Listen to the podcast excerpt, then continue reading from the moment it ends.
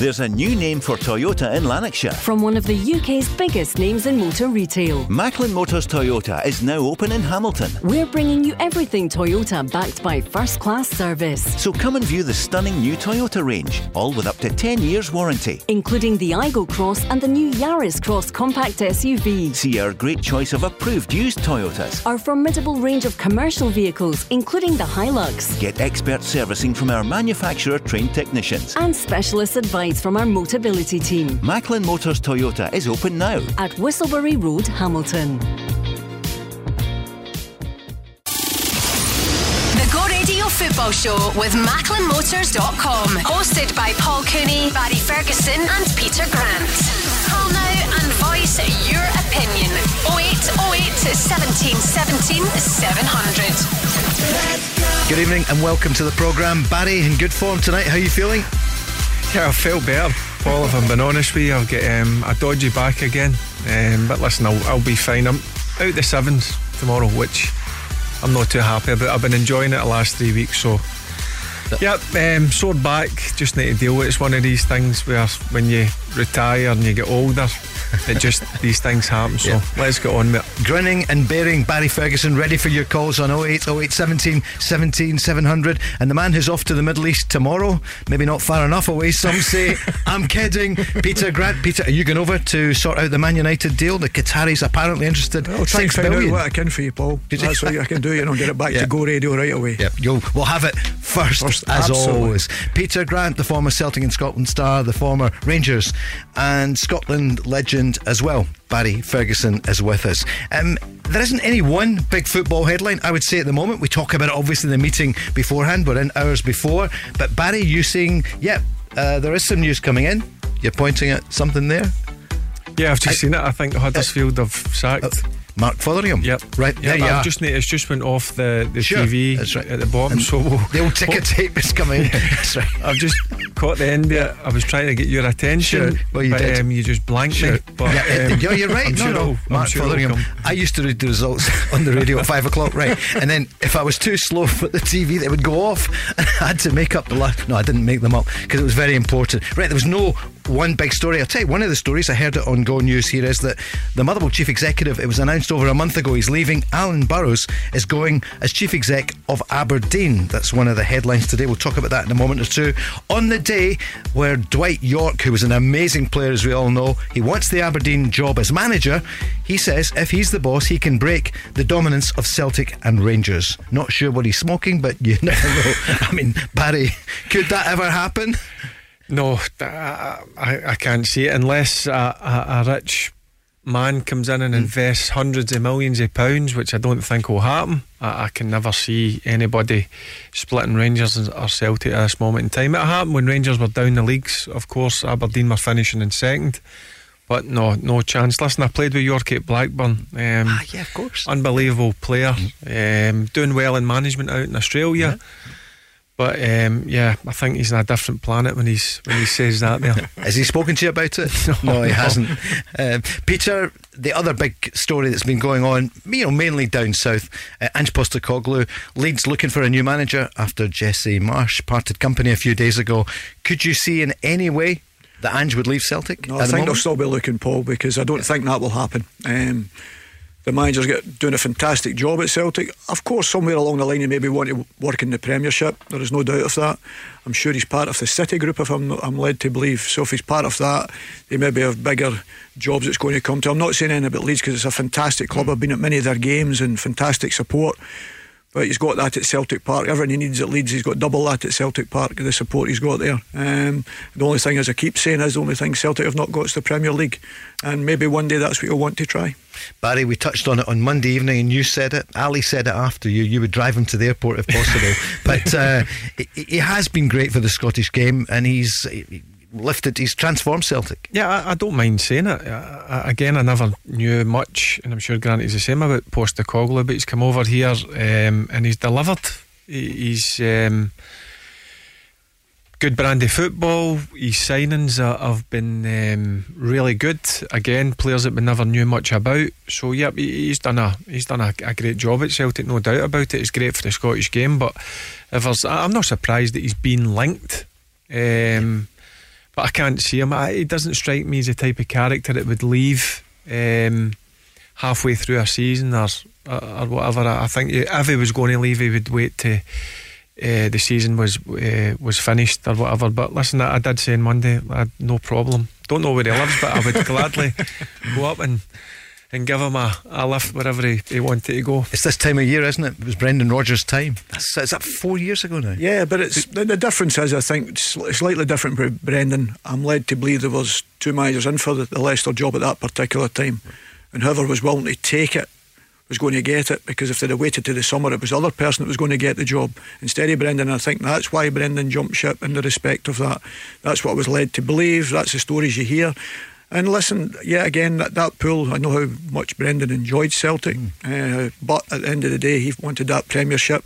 He'd done very well at Liverpool, and people forget that. I think he'd done an amazing job at Liverpool, yeah. Brendan Rodgers. You know, yeah. and people forget that just the way it ended. Nearly won the league for the first time in a long, long time, and have went on to do that. But I definitely thought he laid the foundation for what's happened in the last few years. And the irony, it was that game, and it was uh, Steven Gerrard, one of the all-time great Liverpool players, and then goes to Rangers. It is phenomenal the way it worked out, Barry. You would never have realised that. Yeah, crazy the way day, it works out. Yeah. And I agree with Grant. I mean, he was one game away from winning yeah, the Premier yeah, League. Yeah. Um, real good Liverpool team, played attractive football.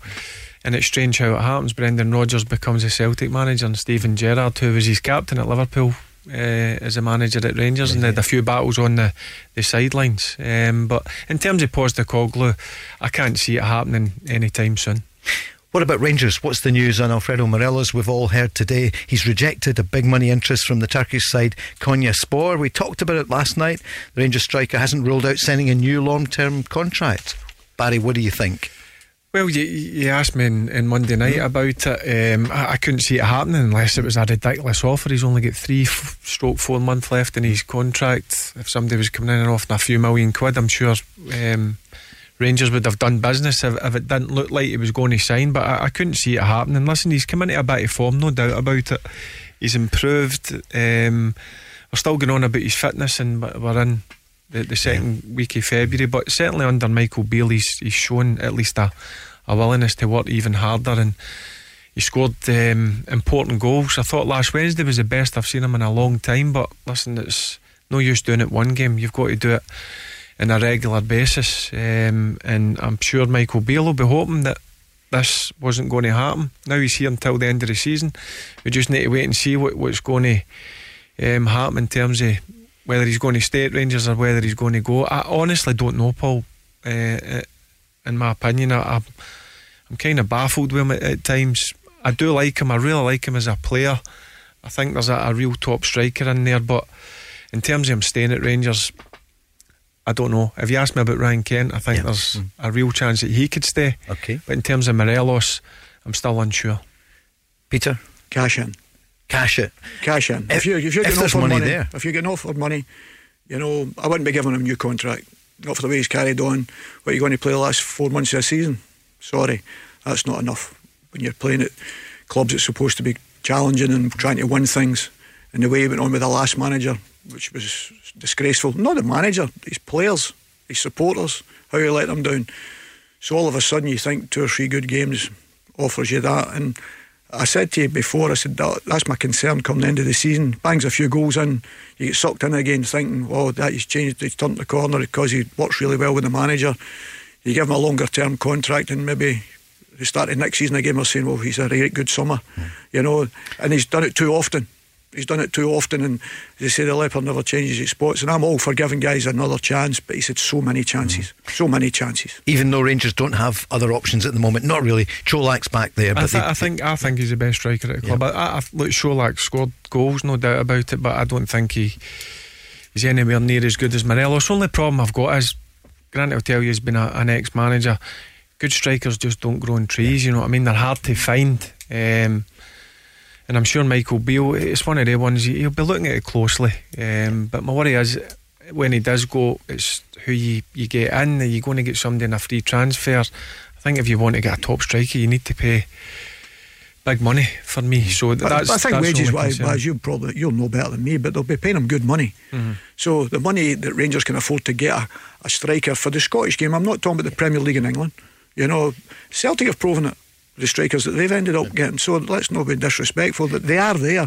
And Michael knows a lot of the English game and who's going to be out the door at certain clubs. And the attraction of Rangers Football Club is still massive. And that's what I'm saying. It's probably Morelos and that would realise once they're not there how big a club they're at and the respect that and why they should have gave it more so that people are singing his names and putting him up there with the McCoys but he's not in the same league as far as I'm concerned you know but that's what if he wanted to keep scoring goals week in week out because that's what you have to do when you're a Rangers striker or a Celtic striker you have to be affecting the game week in week out there's no getting away from that and he hasn't and in the biggest game was the Champions League qualification and he wasn't available for it for me it's totally unacceptable and I would never accept that. Could he have been in the same league as Ali McCoist? Uh, he's not in the same league as Coist, he's in Mark Hateley's. Yeah, absolutely. Listen, you, you need to go and play for a number of years in a consistent level.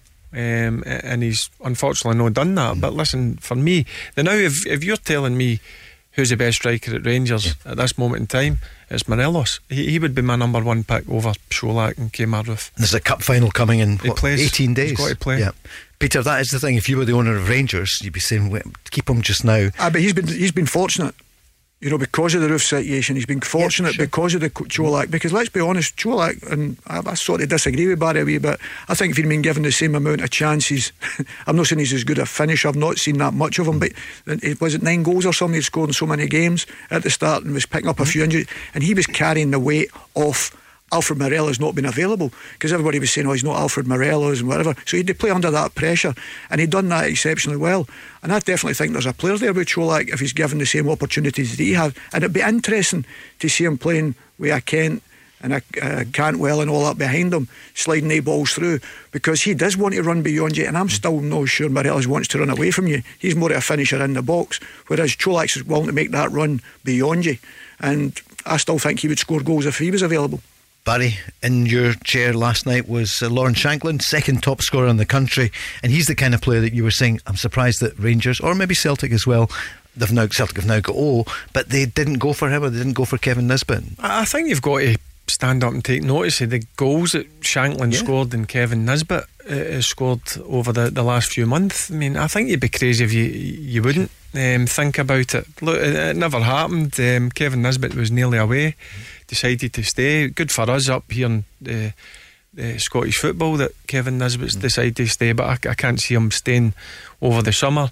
And Shankland's the same. Listen, they're hard to find goal scorers, um, and I think both of them have improved so much over the this season. Um, I think Shankland, as I said, I think he's. Um, I just love the story. Both of them are pretty similar. Mm. Going down the lower league, scoring goals, coming through into the Championship, into the Premier League, and they're they're doing it at the, the highest level in Scotland. And as I said, they're two players that I rate really highly.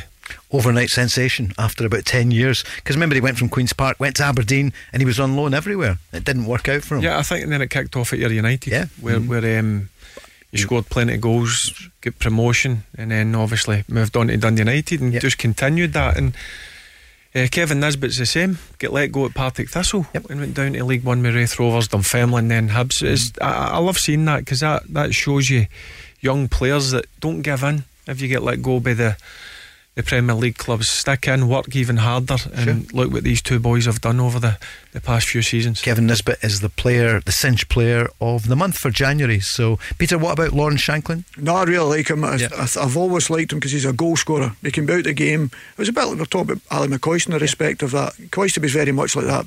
You knew if it was nil nil and Rangers won one 0 we always knew it was McCoist that scored. That was the way it was. you know yep. what I mean? And that's that's the type of striker you want in your team. And these guys would score goals for a Celtic or Rangers because they create the most chances. So they would get more opportunities uh, to score goals. And I think their qualities have, have got stronger and stronger. listen, you, you, learn the game while you're playing it at times. And that's why we say there's so many guys standing at the side. These guys have went and kept playing. And it's that consistency, playing all the time and getting goals and getting that confidence. They know where the back of net is. And to be fair to Nisbet's nine month injury he had, His body strength looks completely different now. His body shape looks completely different now, as if he's uh, there's a lot of work went into him away from it. He's probably realised, you know, maybe at the start of his career he wasted a little bit of time. Now he realises that football is such a short life and it changes very, very quickly. And he's getting his just rewards. It's just a pity that he's picked up the, the slight injury he's got at this moment in time, but thoroughly deserved. And of course, I, I look at I look at the transfer fee that was bandied about one and a half million plus add-ons. I think why would you not take that opportunity Mm-hmm. to sign um, a Kevin Nisbet or, or, or Shankland? Shankland was different because there wasn't any rumours really about him, but. In terms of Kevin Nisbet, I, I'm with Grant. He's come back. He's strong. He's more physical. His games. He's obviously worked hard, no doubt about it, in the gym, and he's quite come back and worked hard on the training ground and improved big time. Kevin but hoping to be fit and ready for maybe the Scotland squad, but surely the same for Lawrence Shankland, who is fit and ready. Uh, maybe for Scotland because Ross Stewart's out and Lyndon Dykes as well at the moment. So in the next few weeks, we've got the games, haven't we, um, in March against Spain and Cyprus. Be good to see them in the squad. I- would expect them to be. I don't know what Grant. I would fully expect both of them because of the number of goals they've, they've scored and their, their level of performances over the last few months. I would fully expect them to be in Stevie Clarke's. And they're um, different types squad. of players as well. They're Yeah. different types of goal scorers. You know what I mean? I, I think they give you something different. The- the, um, I'm not sure if Lawrence has been in the squad before. Obviously, you know, but you're looking at it and thinking, well, these guys, they're not going to diminish the, the, the quality because they're getting in there in a high, full of confidence with the goals that they're scoring. It's so not a Celtic or a Rangers, if you understand what I'm saying. So it's the amount of goals they've scored great credit to them. Talking football with Barry Ferguson and Peter Grant on the Go Radio Football Show with Macklin Motors. We're on till 7 0808 17 17 700. And uh, you can join the conversation on the socials at Go Football Show. Uh, Peter, Barry, Tomoki Iwata, he's been speaking and saying he accepts he has to raise his game to compete with Callum McGregor. Uh, there's a there's a, a conundrum for somebody. He's not had much chance to do it yet. So, what do you feel about that? He admits he regards the hoops captain as being on a far higher level than himself. Well, I must admit, I've been at the games live and I've watched these, and sometimes when you're at a, game, you, you obviously see it completely different. Yeah. And I've watched them closely, and he makes so much time for himself to receive possession. He does it exceptionally well. He just backs off the game. He ends up with five, six, seven, eight yards of space, and Barry knows that as a midfield player. You know, it's very difficult to mark when somebody's dropping off you all the time. I've never seen him given, given the ball away yet. Um, and then they wee things I think to myself, I see he get an eye for the ball. He passes forward very quickly. He's very strong, physical. You know, he's definitely a player. There is no doubt of that. But you're all of a sudden saying, look at Callum who plays 60 games a season. But what it does allow you, if you want to move Callum that one up, to create that little bit more chances further up the pitch again, it gives you that balance, which is Mooy's done actually. Because Mooy's went up there from playing the deeper one when Callum and that were out. He looks a completely different player because he's fitter and he's playing higher up the pitch, he's getting his goals. And I just look at Iwata and I think there's a right good player there who understands the game, but more importantly, he's always available in that role, receiving possession, and- and that's that's the trick in that position. He's very, very good at it. Barry, Iwata. Yeah, well, f- for what I've seen of him, he, he does. He, he looks like a tidy football player. But what he says there, he, he needs to be on a higher level. You look at the three that are playing with Celtic just now. Obviously, Callum McGregor, who I think I don't care what anybody says, he- he's by far Celtic's most important player.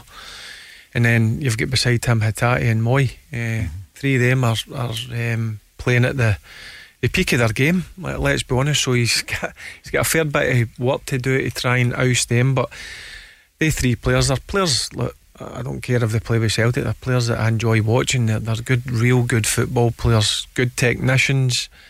And the the thing I like about them is they work really hard as well. And you look at the two guys you've missed out there is O'Riley and Turnbull. Yep, I know. Yeah, sure. You know, Yeah. so you're missing the two guys out there. So you're talking about five, six players in there fighting for that position. And which, which we've said from the start of the season, probably that's why Celtic are slightly different. You look at their bench, and it's nearly a Premier League team that could win the league, you know, because of the quality they have. You know, because they do have another team on there. And that's why I think that what the manager's built there is this competitive spirit on the training ground. Mm-hmm. Because I can imagine that training ground, Barry will tell you that having a training ground like that, where every day you're playing against quality, and you have to show your quality day in, day out against better players, it's only going to make you a better player. And then when you get your opportunities, you have to be ready. Because to be fair to the manager, he doesn't change it that often. His starting line up. You know, there must be something slightly different. Probably maybe the two wide players get changed, but the midfield and that, very, very rarely does that get changed to part way through the game. Barry is on the breaking news desk, and one of your old teammates has le- gone from Huddersfield now as well. Uh, Kenny Miller. Yeah, I, I just seen it. He's left alongside Mark Foringham. He, I think he was only down there a, a, a couple of months. Um, again, you know what it's like down in England, but I mean, if you, you go through a, a bad run of games or results, um, you're out the door as as uh, quickly as you come in. Um, so, yeah, you never li- like seeing people lose their jobs, especially Scotsmen who go down to England. Um, listen, I'm, I'm sure in time both of them will get another opportunity. Cup weekend coming up as well. We're going to talk about that next. The Go Radio Football Show with Macklin Motors. Find your nearest dealership at macklinmotors.co.uk. Let's go! Go Radio presents the Go Radio Football Show Unfiltered at St Luke's Glasgow on Thursday, the 30th of March, featuring Celtic and Wales legend John Hartson. You know, I got a lot of goals. Uh, I played in a magnificent side, and it's a very special club. And uh, you know, I'm very honoured and privileged to have uh, to have won the hoops. Join Paul Cooney, Mark Guidi, and John Hartson for this live and unscripted show. Tickets are limited and on sale now at thisisgo.co.uk. The Go Radio Football Show Unfiltered live at St Luke's Glasgow on Thursday, 30th of March. Let's go! Joe Paul Cooney with Barry Ferguson and Peter Grant. 0808 17 17 700. It's the Scottish Cup this weekend. Kicks off on Friday evening, Barry, with uh, Hamilton, your uh, hometown club, up against Hearts. Could there be a shock? You never know. They've picked up the last couple of weeks. We, we spoke about it a few weeks back, Paul, and I was worried about the old Accies um, sitting bottom of the championship, but they've picked up a few points. Good result last night in the Challenge Cup. Um, that's them in the final. They beat Queen of the South after, after extra time 2 1. So, yeah, listen, hopefully there's a big crowd at, at New Douglas Park. Um, but it'll be hard because, listen, I, I think Hearts are in, in fine form. Robbie's just get manager of the month. Um, so it's a big ask for, for Hamilton, but I'm sure they'll give it a, a good shot. Any chance that the surface will make a difference, Peter? Well, Robbie will make it that way anyway. He doesn't like playing it. If he loses on it, he'll always blame Yeah. the surface. Yeah. Um, he's one of the ones. But no, I'm delighted for John Rankin because he's taken a lot of criticism. He's a lot, very young side. You know, he's got there, so he's picked up a few results when it's been important for him. So re- really, really pleased for him. But it'll be a tough ask. Hearts have done exceptionally well, and good to see one of the young boys who put along with Moritz and Matt O'Riley, Stephen Humphrys. Scoring the goal he did at the weekend, you know. So I coached Stephen there. Uh, Did you coach him that? uh, The yeah, goal? it was me No, the goal. that. I used Exactly. to yeah. him, you know, all the time. But there was no doubt about his abilities. I said to you, there was he was a fantastic finisher, great feet, can go either way. Um, so he's in a rich vein of form at this moment in time. So they'll, be, they'll do well to keep him quiet. Never mind Lawrence Shankland. What did you think of the goal itself? How good and the many goals you've seen over the years? Eh, eh, a fantastic goal, but he's more than capable, like Paul. I mean, I've seen him, but as I say, either foot. My, my biggest problem was it was getting in Stephen's head in the respect of that because there was no doubt he had the talent.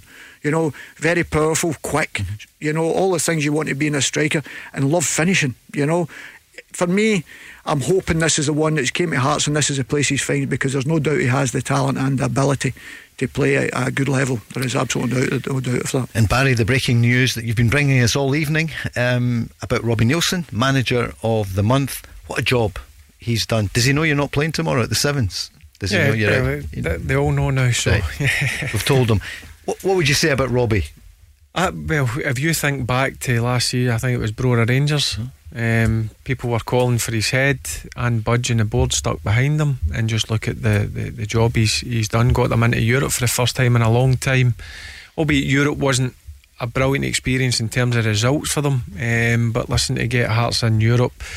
And for me, they're the third best team. There's no doubt. I think he's building a real strong squad. And for me, I think probably they're two up there with the two most important or even best players, Halkett and Boyce. They're missing as well. When you just look at the squad that he's he's building there, um, and I'm sure he'll add more in the summer. I, I think he's done a, a fantastic job. And for me, they're the third best team by a country mile. Peter, would you disagree? Third force? Absolutely. I I think there's no doubt of that, you know, because I think the, we all thought Aberdeen, with what Jim had put together, you know, we didn't know the players, and I think you're always conscious of that. People think money that's spent is always enough. It's the quality you bring in, how they adapt to the league.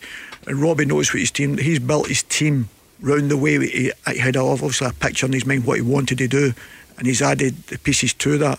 And the boys have done remarkable, as Barry says. Certain players have been out, but certain boys have come straight back in. You wouldn't even know they're missing, and that's great credit to him what, what he's built there. And Craig Gordon as well, forgot about him. Of course, he's out. How important is Craig Gordon? Yep. Um, so even with missing the important players through long-term injuries, I think they've handled the situation really well. Zander Clark doing well for you because we need him for Oh, was Scotland that- I mean, uh, it was a worry. Like when you look in, in the summer, you think he's still not got a club. Yeah. And for me, every time I watch St Johnstone, Alexander's um, definitely produced the, the goods. But listen, he's got an opportunity. Unfortunately, it's through an injury to Craig Gordon. Now, obviously, that affects the national team as well. But listen, I think he's come in and he, he's done he, he's done pretty well. Here's Jim, a Celtic fan who's dialed 08 08 17 17 700. Hi, Jim. Evening, Paul. Matt, how you all doing? Hi, Jim. How you? All good, thanks. All good. Good. It's about the comment here, Wata. It was the, the signing. Uh, do you think they signed Iwata for the European? Because I thought as the game was on, they were getting a bit overrun. The midfield. He's a deeper kind of player. I can gather. Uh, the same way the game at Ibrox as well. I think as the game went on, they were getting a bit overrun in the midfield. Just to see your thoughts, boys. No, that's a fair point. I could see him and Callum playing together. There's no doubt of that, um, Jim. I, I think that's very well spotted. I was thinking that myself when I was watching the game last week. It was maybe a part of the game that the manager was maybe going to sit that way. But the, the only thing that was questionable was the fact that Ange never really changed in any of the games. The European games, sometimes he went with two sitters. He likes to sit with that one, especially in the Scottish game. But I agree with you, in the European games, I think he could play with the two in there, sort of natural right foot and a natural left foot, which gives you that balance. Both of them are very, very comfortable in possession.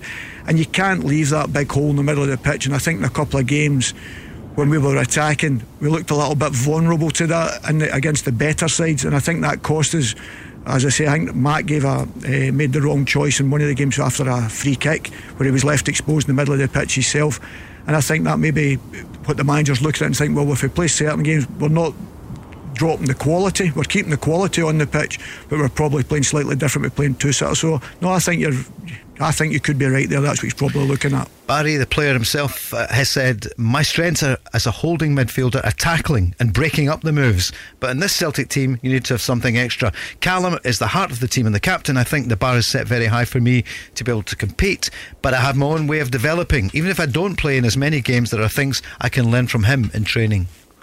That's what you want to hear. He's mm. he's wanting to come and he, he's wanting to learn. And listen, I, I think there's no better central midfielder to learn the position that Callum plays for Celtic. But I agree, watching Celtic, the one that springs to mind is Leipzig in the Champions League. When I watched it, it was only Callum. It was sitting there with the, the two centre backs and they countered on them.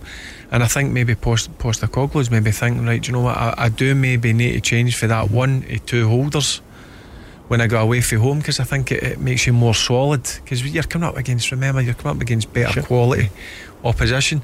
And even at home sometimes to start off with two holders we we done that quite a lot under Dick Advocaat and Alex McLeish. We used to start with the two certainly at home but then we would change to the one and two but away from home we always went with two number sixes, if you want to say it that way, to be more solid and, and let the other guys go and break um, so you don't get hit in the counter.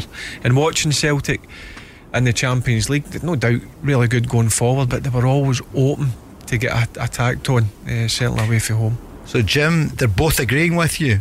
Are you available for the Aberdeen job? Oh, No, but I think it's a very good point, Jim. And Barry's made the point there. I think the pace you get in the high level of European Champions League level. You, you see, Callum made one error and he ended up getting his injury through. Actually, if you remember, he tried to recover that's right. aye. Aye. because he was the only one that was in the middle of the pitch. You Even get- more the game was going on, Peter, it was like they were, they were losing legs. Yes. Yes, I agree with you. I agree with you. It's a And great point, I, I, isn't I, no, it's Yeah. very good, very good. And the, the, I've been really impressed with him when I've seen him. He has that balance in there. And I, I don't get me wrong, Hatate and Matt and Moyne have done fantastically well, but the boy Iwata is definitely slightly different. He's more like a Callum who likes to get there and make sure he breaks things up. He sees the pictures early, so the ball's always coming back to him. And I was really, uh, to be fair, the couple of games I've seen him at, I've been really impressed with him and definitely could do that role like you're saying. And I think that's what the manager will be looking at. I look at players like he's a protector, he protects. Um, stops balls getting into se- uh, centre forwards' feet, and he allows other players to go and attack. And I think sometimes, certainly away from home, when you're playing at the highest level, I do think you, you need two holding midfielders to make you more solid and compact. Jim, what else are you thinking? No, I'm just agreeing with the lads. I know it was my point. It was just after Ibrox, well, they could have been doing with something like that in the second half. So they, Yeah, no, I, I agree with you. Sometimes managers do that, but I think Ange's philosophy is, is try and keep the forwards on and stop the ball getting played out know, to keep to keep that pressure, isn't it? You look at it and you think to yourself, keep the pressure on the back line. Don't give them easy passes forward. Sometimes you need to drop an extra one in the players, not the manager. Sometimes you need to put ex- a defensive player on. The players already think, oh, the manager's quite happy to sit where we are at this moment in time. But if you put another attacker on, the players still feel galvanised that they think they've still got to keep trying to win the game. So there's different reasons why managers make substitutions. But I agree with you in certain games that it's something he, he may have to look at in the big games if he wants to change the results. criticising Ange, know what No. I know that, I know that, no. Fantastic. But it's just, I, f- I think he's selling all that, and I think that was the reason behind the signing. Mm-hmm. Yeah, I agree. I agree. I think that's exactly what he's done it for. I'm just thinking we've got a piece of him from Sunday saying, yeah, there's more to come. Yeah, look, um, there's more to come from all of them. You know, um, there's no kind of uh, reasoning for them to, to stay where they are or, or to be content with what they've done so far. Um, all of them should improve, want to improve. And my role is to make sure they do. And uh, yeah, Aaron was great again today, but you know, I thought uh, there was a few that you know really put in a strong performance considering it's been you know three games in a week. Jim, as a Celtic fan, have you got any worries that he might head down to Elland Road? Nah, I don't think so. I don't, I don't think he would do that. Listen, I'm, I'm not entirely sure. But it just doesn't seem the type. You Know what I mean? Yeah, I think everyone feels that here. That Oh, definitely. he's- I, I yeah. think. I think if if he was going to do it at any time, I think Ange's the sort of one that'd be an end of season one. You know, because clubs would be still wanting him at the end of the season, whether it's a now or whatever, and say Which season? yeah, well, exactly. But as I say, Yeah. i- i- everything he's getting and everything he wants, he's getting at Celtic Park at this moment. Whether that's for the supporters, the club, you know, the players, because the players are doing the exact same as well for him. As the manager can put you on the pitch and tell you what he wants, but they're doing that week in, week out. So it's very, very difficult to build that elsewhere. And I tell you, sometimes you've got to be careful.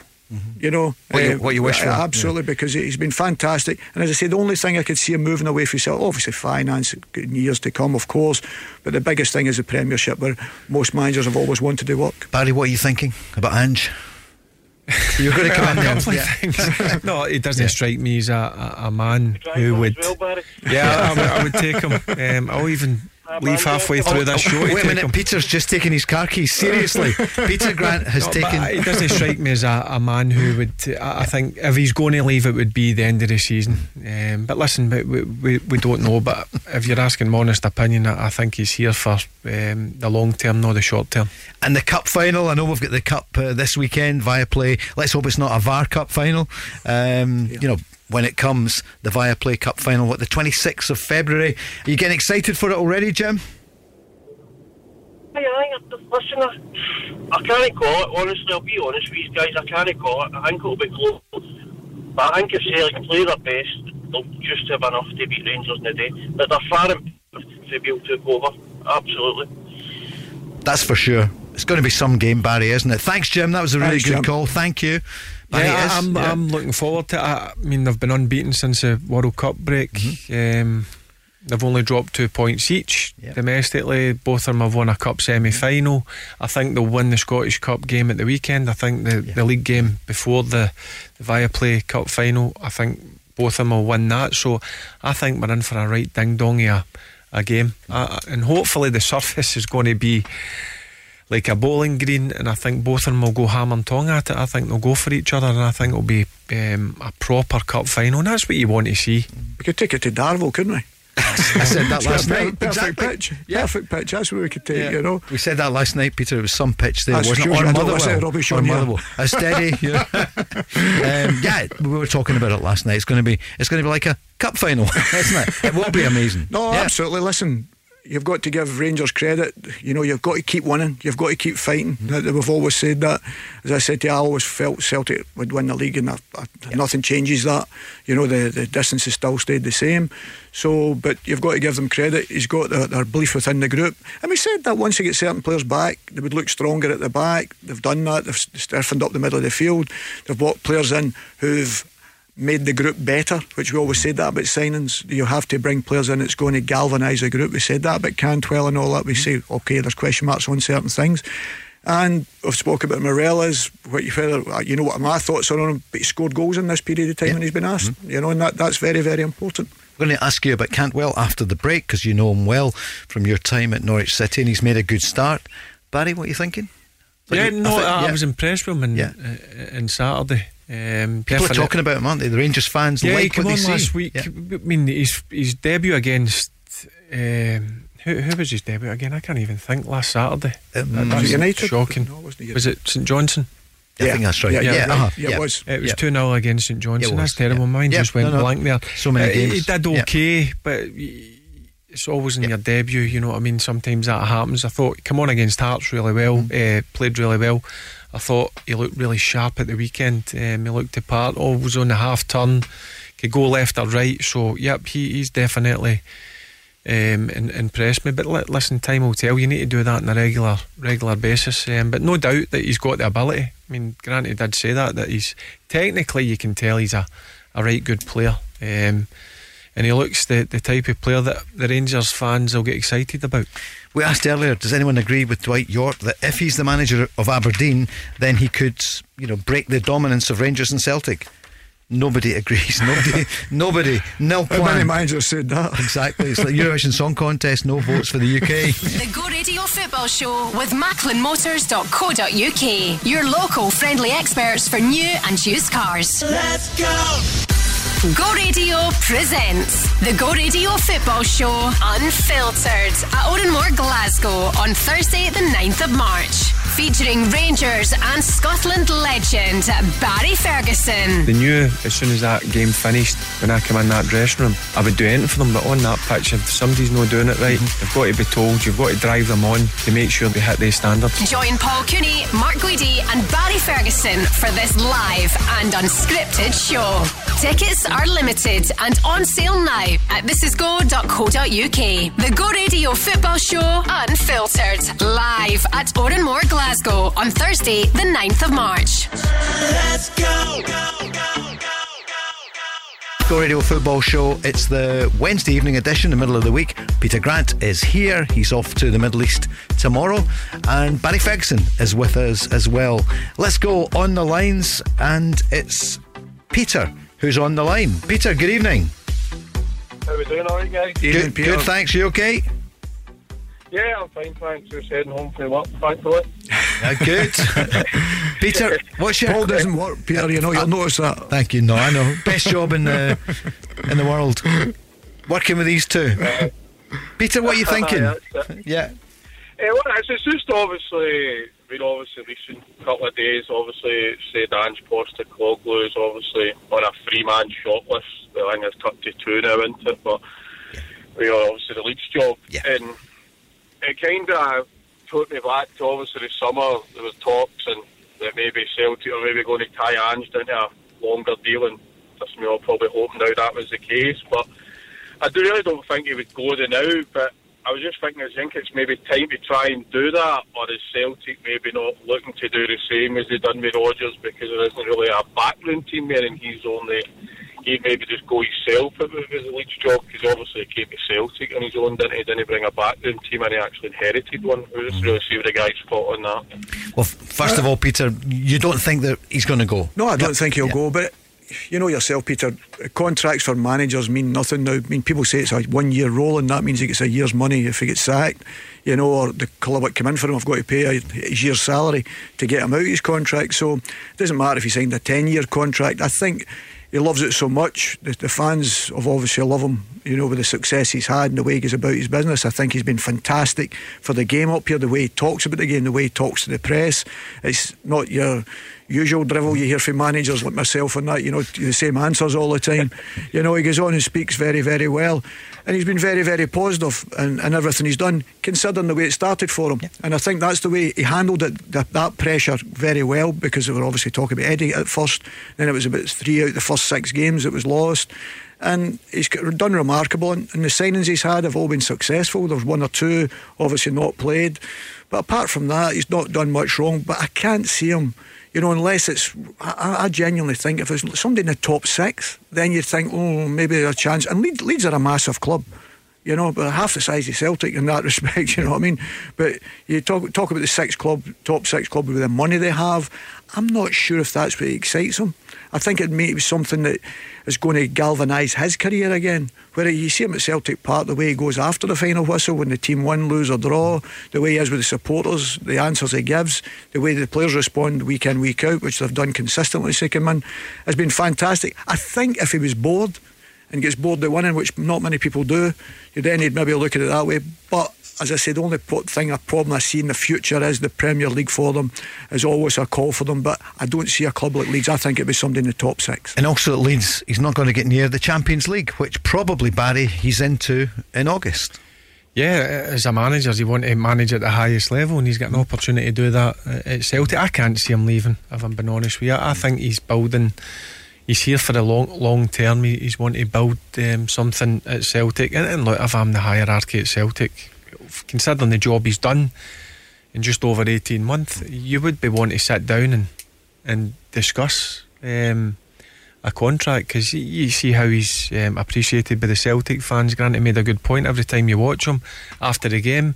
The team are walking round about, and Ange is obviously at the back of him, banging his banging his chest and giving Right. it all sorts. Yeah. So he's enjoying it. So that tells me that he's in a happy place. And why move if you're um, if you're enjoying yourself? He shows what he does, and we'll put it on social media. Maybe not this time. He can't bang his Celtic badge, Barry, can he? No,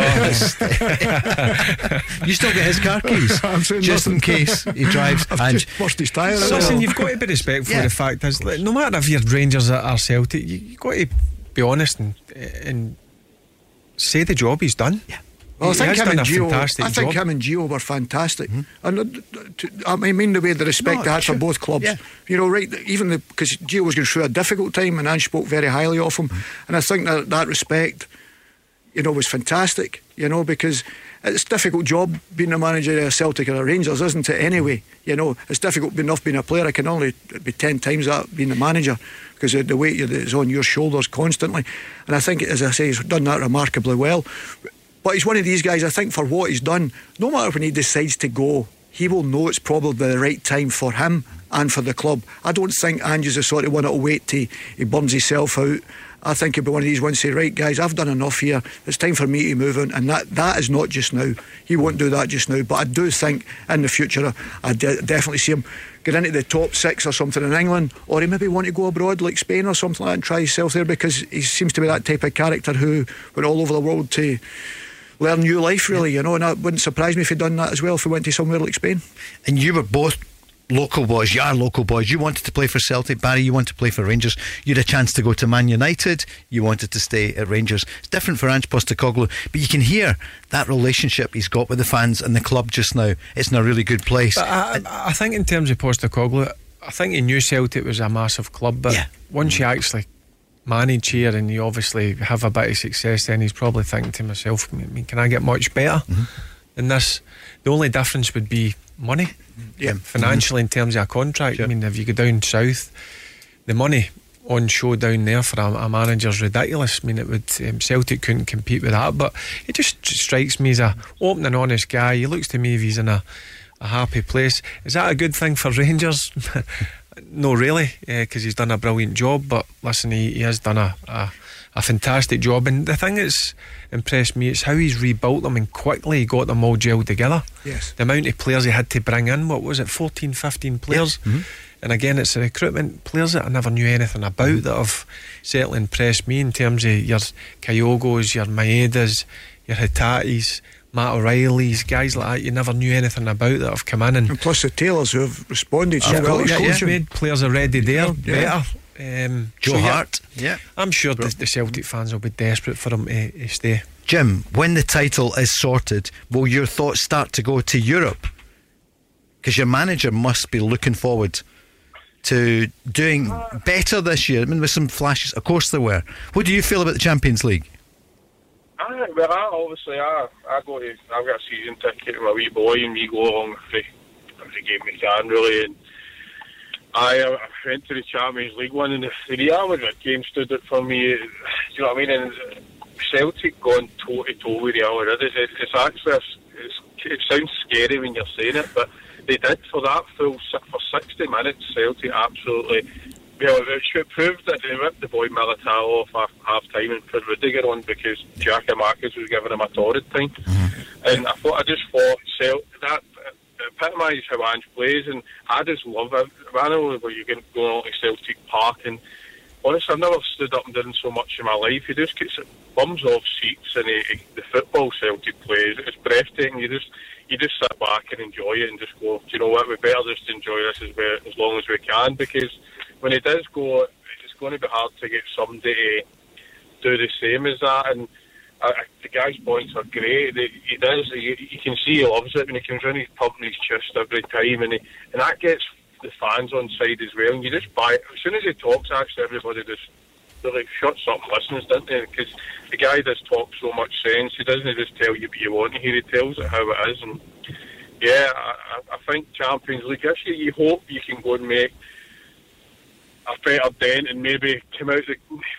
maybe come out the groups a push, but maybe getting Europe after Christmas again would be the next step and pushing on for there. But the other point I kind of had as well was Giakoumakis. He seems to have shot himself in the foot, hasn't he? He's come out and I think Ange obviously he rubbed his face in it, didn't he, and said, well, yeah, you might find it on Instagram before I do, because I think players are getting caught up with social media too much nowadays and not actually concentrating what they can do in the park.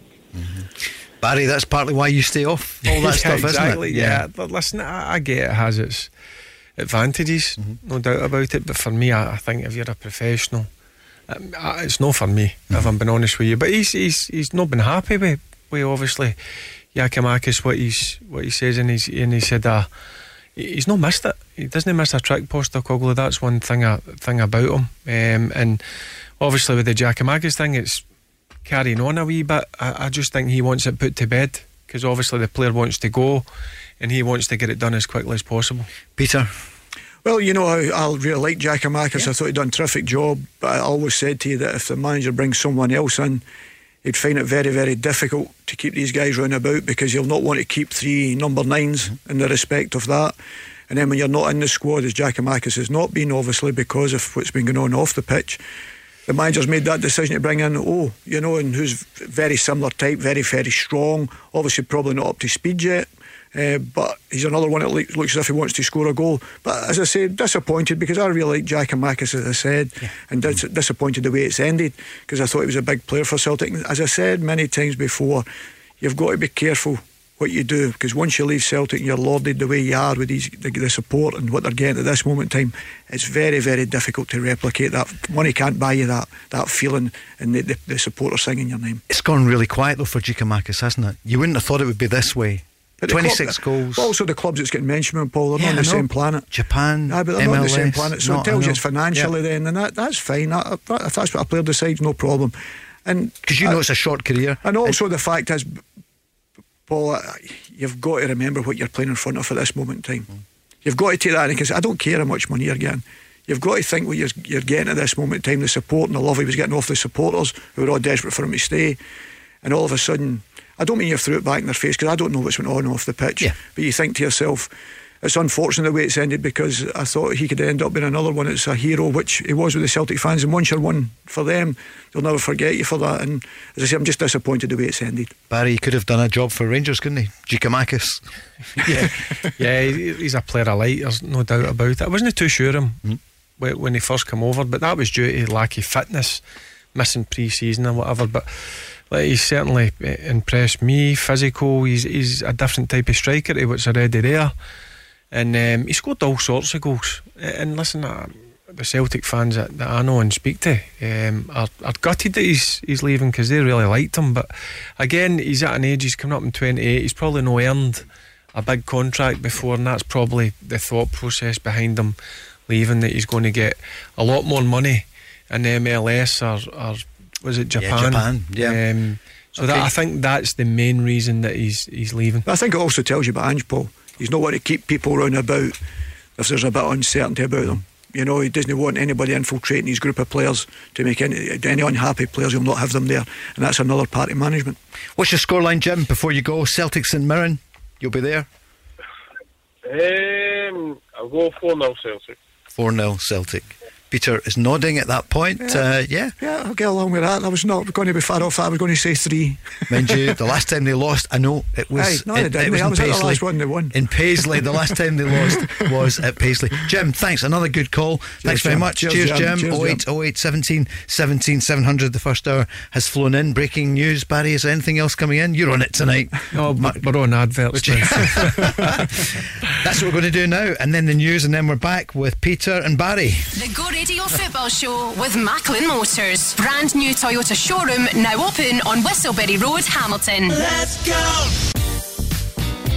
There's a new name for Toyota in Lanarkshire. From one of the UK's biggest names in motor retail. Macklin Motors Toyota is now open in Hamilton. We're bringing you everything Toyota backed by first class service, So come and view the stunning new Toyota range, all with up to 10 years warranty. including the Aygo Cross and the new Yaris Cross compact SUV. See our great choice of approved used Toyotas. Our formidable range of commercial vehicles, including the Hilux, Get expert servicing from our manufacturer trained technicians. and specialist advice from our Motability team Macklin Motors Toyota is open now. at Whistleberry Road, Hamilton.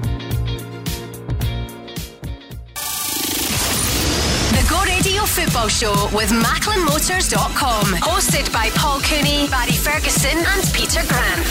Call now and voice your opinion. 0808 17 17 700. Hour two with Barry Ferguson and Peter Grant doesn't get much better than this, but tomorrow night it's going to be Andy Walker and Stephen McGinn, and no doubt I'll be saying the same thing. I've obviously dropped the standards, Paul. Top two tomorrow. Oh, I don't know. Last Oh, he night. always throws it in. and I listen, don't worry. Oh, I know you do. Yeah, it was good. Lawrence did well last night, and Big John Hartson as well. And then on Friday, Barry will be back along with Mark Guidi. Looking forward to the weekend. Some of the other headlines today. Well, Fraser Forster, Celtic fans will remember him fondly. He was brilliant for Celtic. Went to Southampton, and we, he went last summer, as we know, to Tottenham. He's going to get his chance now because Hugo Lloris out for eight weeks. Barry, that's the latest. The Tottenham and the French goalkeeper. Yeah, it's a good opportunity. Champions League as well. Um, but to be honest with you, when Fraser Forster was up here, I thought he was a top class goalkeeper. I- I- somebody always um, rated highly. I remember the cup final at Hampden where Rangers were really dominant. Celtic were um, Rangers were the best team on the day, but he he was brilliant um, and he pulled off some top saves for Celtic, some top performances. Um, so this is an opportunity because. Lloris has been struggling a wee bit of I think late. his So best game was at the weekend. I think everybody was talking I about know. it. It's unfortunate he's got the injury, but that's that was seemingly his best game since the World Cup. Yep, so Forster will be looking and thinking this is an opportunity, and if he comes in and performs well, well, he stays in the team.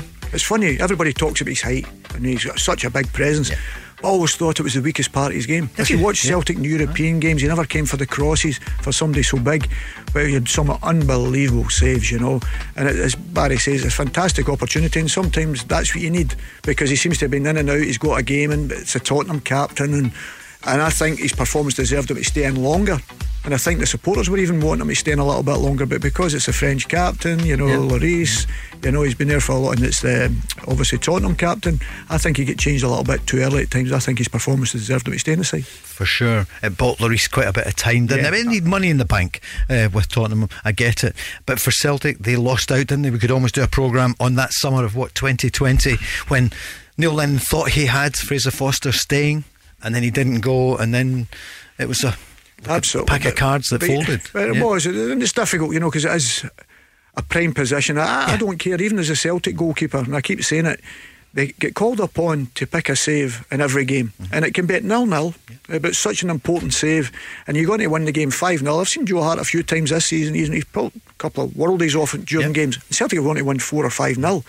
But people forget about the saves that Joe had made, and it's a concentration level. It is simple, something completely different that you need to play for Celtic as a goalkeeper. And Big Pat Bonner had it as well. He used to talk to his back four all the time just to keep his concentration levels up. When the ball was up the pitch. Oh, absolutely. the players used to tell me, shut up, don't get me Oh, wrong. yeah. But uh, as I said, but that, was keeper? Yeah. but, but that was the way Yeah. Mm-hmm. he was kept informed of the game by talking to his back four all the time. I think I know the answer from both of you about that. You know, would you be on 30 grand a week at Celtic or Rangers or whatever it is, or 90 grand or whatever at Tottenham, but sitting on the bench, Barry?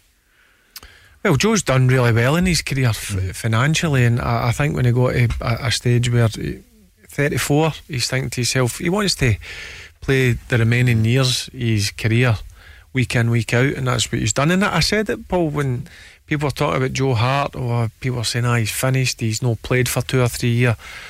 You're getting a top goalkeeper, but getting a big character that's in the dressing room as well, and he's he's proved that for for Celtic. And I'm a big believer in listen, goalkeepers, even when you're you're missing chances and you're you're scored maybe one or two goals, another team against you gets one or two opportunities.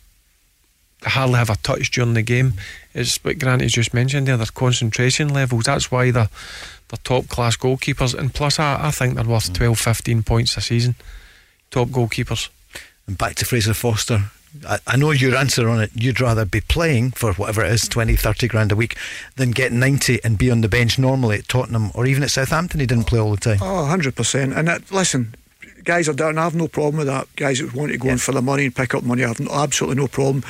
But I just couldn't see myself training day in, day out, Paul, mm. and not playing on a Saturday. I mean, when we were playing, the managers you say want to build a squad, and I said, yeah, as long as I'm between one and eleven, I don't care. You know what I mean? I, I don't care how big the squad is. You know, but that's the way it was, and I, I, I don't think I'd been one of the guys that may be able to sit at the side of the pitch. I know it's completely different now with the finances. Um, but I genuinely, there's nothing better when you, you've pulled the strip on and you're going to your car after the game with a victory, you know what I mean, and you've played in it. Well, somebody who's pulling the red, white, and blue on again, Barry. He's pictured there this afternoon with the scarf up. It's not the Rangers scarf, it's Linfield, and it's Kyle Lafferty. So freed last week on transfer deadline day by Kilmarnock. He's back home to Northern Ireland, and he's going to be playing for Linfield. Yeah, first and foremost, it was a bit of a shock seeing him obviously um, leave Kilmarnock. Uh, nobody seen that coming. Obviously, it was down to disciplinary reasons. I seen Dell doing an interview. He never really went into it. That was down to the, the club to speak about it if they wanted to. And I think it was a, a no-brainer for him going to Linfield. His ex um, international teammate David Healy um, as a manager there. So I kind of seen that coming. So he's going over to a, a league that he knows. Um, he's going back home. Um, so uh, listen again, Ky- Kyle Lafferty's at an age where he needs to be playing week in, week out, and um, he's back over in Ireland at Linfield, playing in a big stadium as well. They're at the National Stadium into Windsor Park. So um, good luck to him over there. Other news coming in Ryan Edwards has lost his appeal for the Hearts red card, the Dundee United player at the weekend. Barry? Yeah, I wasn't Yeah. surprised, but Yeah. yeah, I, I thought he would. I thought he would lose it. Similar to the Ross McCrorie situation the, the week before against St Mirren, um, they appealed that. I thought that was a, a sending off, and I thought um, it was a red card at the weekend. Peter? It's very difficult, Paul. I'm, I'm sometimes you, in these when you watch them on the television, people slow them down that often. You think, "Oof, hundred percent." When you're at the game and you see the way the game is going, and if there's an incident between the two players, you can always say, "Oh, he's trying to do him there." I think it's very difficult at times, but now when you get into a tackle, how do you stop when you're in mid-air in the respect of you've hit the ball and he's clearly hit the ball, but the force he's come through with, you know, and it does look really bad that way. And would I be happy if I was at the other end? It probably not, you know, and that's the, the biggest thing. But it is really difficult now because you slow it down. And I know the boy Ryan Edwards, you know, uh, I've, I, down at Plymouth with young Peter, and he's not like that. He's not that type of kid. So that was a surprising thing. So that's why it's hard to pass judgment because I didn't see the game unless there's been a bit of animosity between it and it was done with force to try and hurt someone. Then that's completely different, you know. But he- as I say, he's not that type of kid. So it's very difficult to pass And we judgment. weren't there and didn't see it. But I think some of the players there and the Hearts players felt he'd left a little bit in that didn't need to be left in. I think when you seen his when I'm just walking off, he Uh-huh. kind of accepted it. Aye, He never yeah, turned round sure. and, and That's had what I'm an saying, man. argument. He's So not that that made type. me. He's not that type. That's Yep. what I'm saying because he's he's surprised himself. If it's a northern off, he's probably thinking to himself, "Was that a free? Did I get in too Mm-hmm. hard there?" You know, sort of thing. And it's very, very difficult. And we can go back to yesteryear.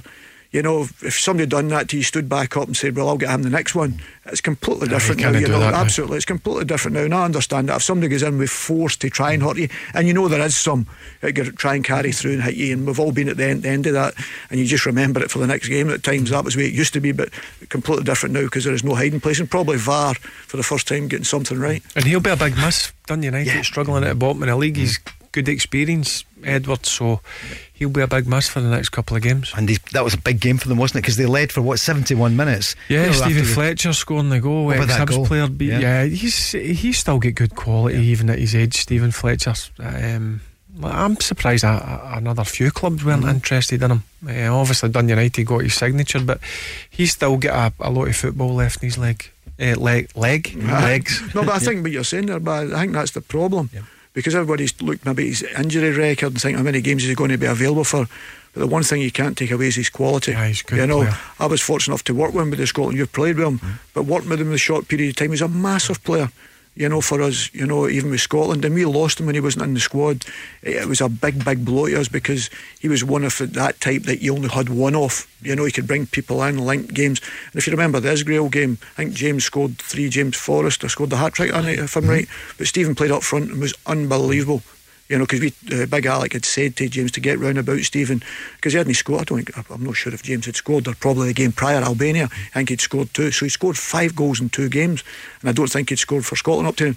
And Stephen Fletcher was a big help in the fact that James got the goals. You, you could see when he was coming through at Hibs, he had real good qualities, um, and he went down to have a right good career Yeah, in, absolutely. in England. And even at his age, as I said, I'm surprised up here it was only really Dundee United that it showed a bit of interest because I've seen Dundee United a few times this year. He still leads the line, he still works hard, he's got a brilliant first touch, brilliant at linking play up, and he's clever. He's got a real good football brain. And he enjoyed that moment in front of the, the Hearts fans. I bet you they weren't giving him any stick. he milked that moment, didn't he? Yeah, he think- stayed a good 15, 20 yards, I noticed. back. and I see Lon Shankland enjoyed his goal as well against, uh, you know, again his old team, and he did a great job for them to help them get promotion a couple of years ago. But to be fair, Paul, I think that's fair. Yeah, you know, I think course. you've got to celebrate. As, as I say many, many times, that's why I hate VAR Yeah. because you can't celebrate your goals. You know, you're always looking over your shoulder. Am I on or am I in? Mm-hmm. They don't know if the supporters can enjoy it.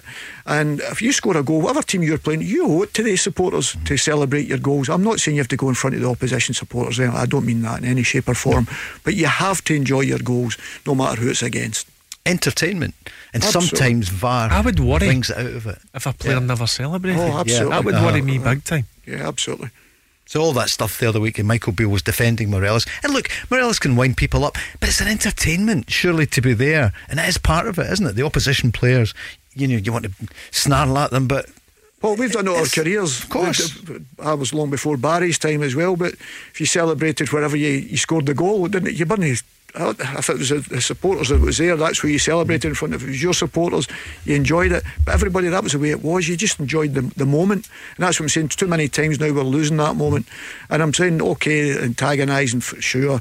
But listen, I'm sure Morelos was getting a hell of a lot of stick off the Hearts supporters, which is part of the game anyway. You know, as long as people are not throwing things on the field and all that sort of stuff, that, that's part of the game. They have to enjoy it, and that's part of the entertainment. Jack's been on uh, on the socials at Go Football Show, and he's asking both of you, Barry and Peter, what do you think of the fact that in the cup games, it's only the game at Ibrox and the game at Celtic that's got VAR, nobody else. Yeah, I, I honestly, I I know it costs money, but how can you have some Scottish Cup games with VAR running and other games with VAR no running? I think it's ridiculous. Absolutely. Well, I go back to it, and I was at the Morton Celtic game.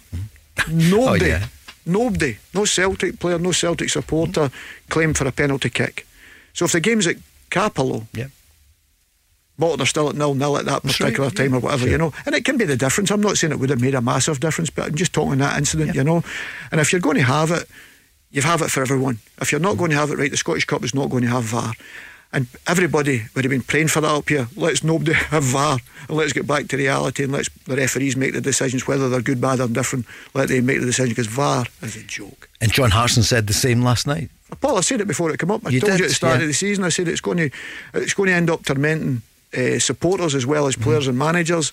You know, we're going to complain about it, and I've said many times we're talking more about that now than the players and the entertainment on the pitch, and that's the thing that was always a worry for me. We end up speaking about that more than the players' performance. A Stephen Humphrys goal, hmm. you know, things like that. We bits of magic in the game, whoever it's all these things. We end up not talking about them because we end up saying, "Oh, there was a VAR incident at a Celtic game or a hmm. Rangers game or another game," and and everybody's putting a complaint in now because of VAR. Let's go back. Well, let's go look at VAR. VAR's got it wrong now. Uh-huh. They can't even get it right. Yeah. They're re-refereeing games, aren't they? Instead yeah, of Ma- I still live in hope that I I look at England and I mm-hmm. think they've got much better as it's went on. I think up here, I, I'm still looking at some of the decisions and they're, they're, they're going to the monitors and they're still giving the wrong decision. I'll go back to the one, Nicky Clark. I still can't get my head round mm. that they still think that's a red card. Uh, then I watched the game after that, Dundee United, Celtic. The goalkeeper comes out and punches it.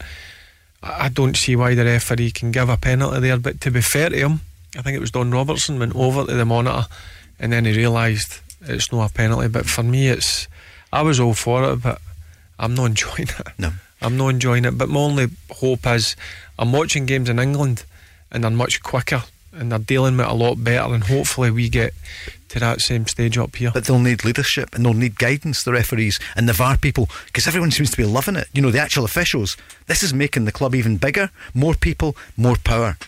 Uh, Who's what's the, what's the role of the referee anymore? Well, Peter? that's exactly what I was going to say, Yeah. Paul. We talked about. I think it was Kevin Clancy had done the Celtic Morton game, and it Yes. was it was right behind the incident happening. And I am sure he realised it's not a penalty Hmm. kick, but somebody's obviously in his ear saying to him, "By the way, you need to check this." And I'm thinking, No. he should be able to turn around and just say, "No, thanks. I'm five yards away. I'm making this decision. Thank you." But they're not even allowed to do that because as soon as VAR tell them, they have to go and look at the monitor. So there's another few minutes wait. That's three or four minutes. But how can he go at the monitor and he actually think that's a penalty? A- absolutely, Barry. That's what I'm saying. But th- th- nobody even ah. complained. Nobody, not nobody in the stadium. I think you he's still- seen seen the dugout. I, I think it, somebody showed a picture from the Celtic stand, and Uh-huh. Matt, Matt O'Riley was in the dugout, and he's looking at the screen, and it was his, uh, he's like, ah, pff, no a penalty, and then But- obviously it's but given. that's what I'm saying. But if you're doing decisions like that, you know, it's ridiculous. It means that you may as well getting the guy in the VAR box steady telling the referee to go over and look. It's a penalty kick. He'd be as well refereeing it because that's who's refereeing it at this moment in time. If he's sitting up there, let's no waste the time he's sending the referee over. If you're thinking it's a penalty kick, how many times have we seen it getting changed? Once. We've seen it getting changed. So just tell the referee on the pitch it's a penalty kick. End off. Let's play on. That's it. Suzanne's on asking, are they still sponsored by Specsavers? The referees. I'm not answering that. No, exactly. it is it's such a pity, isn't it? They're squeezing. And I, did I see Ange Postecoglou with David Turnbull's goal right at the end of the game at the weekend? I mean, and they uh, played it all back to look at it again. again, Why? That's three minutes or over three Yeah. minutes they're taking to make that decision. It- it- it's a goal. I know, It yeah. goes through Zach Rudden's legs. That, that should only take you 20, 30 seconds max to say, have one look at that, maybe a second look and think, right, go, let's go on with it. But it takes three minutes or over three minutes.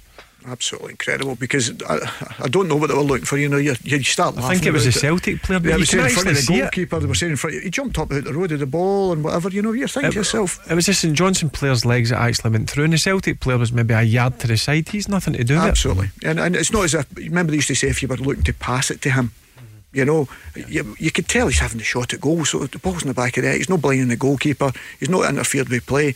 So the referee, it's refereeing the game, realises that. But he's still got to go and see VAR because he's been told to go and check VAR. And that's what we're saying. You can't celebrate goals. It's a, and I, I got on to David Turnbull because when he scores goals, he never looks happy. Aye. I know. What do you think? I, Yeah. I know. I Aye. always say, I say, Yeah. listen, it's the hardest job in football to score goals. And I'm thinking, no wonder. Because you don't know if it's going to be chucked off for that now, because nobody will soon celebrate the goals. Because they don't know if it is. The first look is to the linesman or to the referee, and then they'll celebrate. Even supporters are doing it now. Mm-hmm. And there we've spoke about it for the last six, seven minutes here. Yeah. And that's telling you enough about it. We should be talking about players and how he's playing so well, the teams are playing so well. That manager's done fantastic this week with his players and whatever his group. But we're talking about VAR constantly. Now we've even got a programme on the television geared towards VAR. Yeah. You know, it's mm. ridiculous. You know what I mean? I just think it's incredible. Strong leadership required. That's what we need at the top to Just say, referees on the out. pitch. Yeah. Let the guys referee on the pitch. Good, bad, or different. Let them mm-hmm. referee on the pitch. Goal line technology, that's slightly different. Mm-hmm. You know, if it's goal line technology, I think then I'm for that. If the ball's over the line or not over the line, you know, that that's fine. You know, like they do in tennis, there's a beep or something like that. That is fine. Barry, you too on that one? Goal line technology, you before that? Yeah. Just stop Yeah. it and look at it. That's fine. Uh, that's Yeah. fine. They'll let the rest of the game. That's always been refereed. Not if the ball's the back of the net, mind you. I be, Only under, if I it's be uh, understand what saying, marginal. Paul. Yeah. Everything else, tackles, Yeah. situations, offsides, that's always been part of the game. And it's been good. It's always caused controversy. But the ball over the line is the difference, you know, because then that is that can cost you a relegation or a promotion or whatever. So I'm fine with that. But it's no pulling it back. And it's like that one they let the play on. He's offside by about 10 yards. He lets it play on. We're waiting to that one guy, as we keep saying, getting us a bad injury, running into the goalkeeper. And then they say, oh, by the way, he was offside anyway. Oh, dear. You know what I mean? Uh, they've not even changed that yet. Nope. They're a bit It's, slow. it's the time some of the decisions are taken, and you only need to look at it a second time, and your decision's made. but I don't see why it takes them two and a half, three minutes, three and a half minutes. Again, we've spoke about it a number of times. For me, try and think out the box, try and do something a bit different, try and get an ex footballer or an ex manager, somebody who's out of work to go into the VAR studio and help these guys. I'm sure plenty of people would do it. Put and this try and help the referees because I think the standard of the referees ain't great. For me, can we get the funding to try and help them go full time? I'm not saying it will make them better overnight, but where they can train, they can spend a bit of time with each other, they can look over the games of refereed at the weekend, have discussions, and hopefully try and get better. Well, that's what I was going to say there. So we're talking about a team. So say me and Barry are travelling to, to go all eat different games all the time. Me and him are together as a pair. So when I'm refereeing, he's the VAR guy. Peter, penalty kick. Okay, penalty kick. I don't need to go to look anywhere because I know what his thought process is. I know what we've been talking about all week. That's a penalty. We've looked at it. We've done videos and whatever what we uh, see as a penalty kick. And we've all agreed to. So Barry's up there. Barry's telling me it's a penalty kick. So I'm blowing my whistle and giving a penalty kick without going and looking at any television because I'm trusting his decision is to help me, not to hinder me.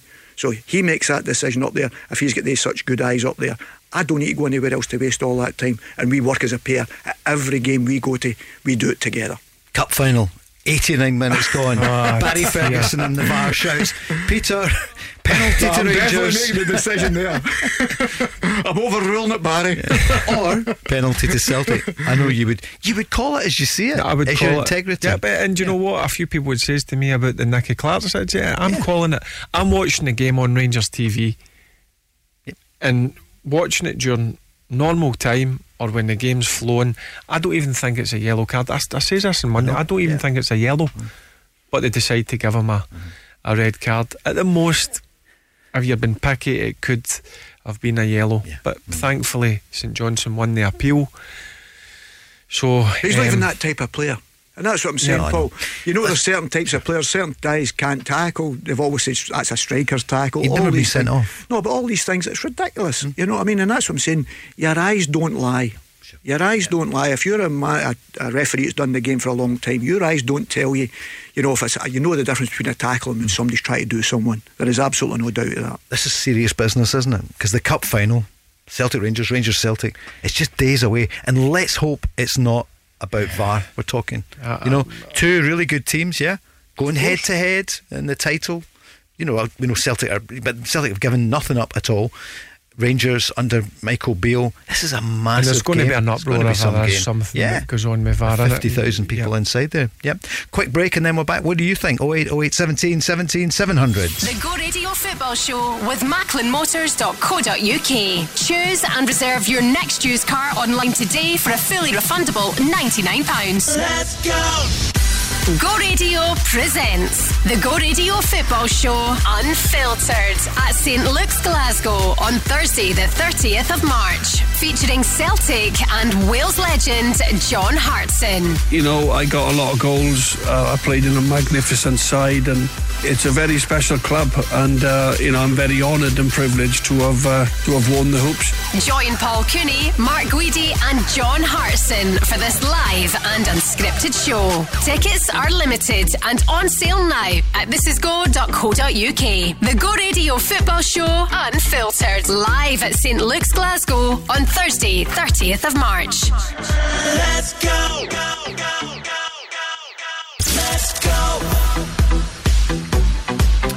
28 and a half minutes past six. I'm not sure why I told you that. Here on the Go Radio Football Show, the clock ticking towards how many sleeps to go, Barry? Is that 18 before the, the cup final?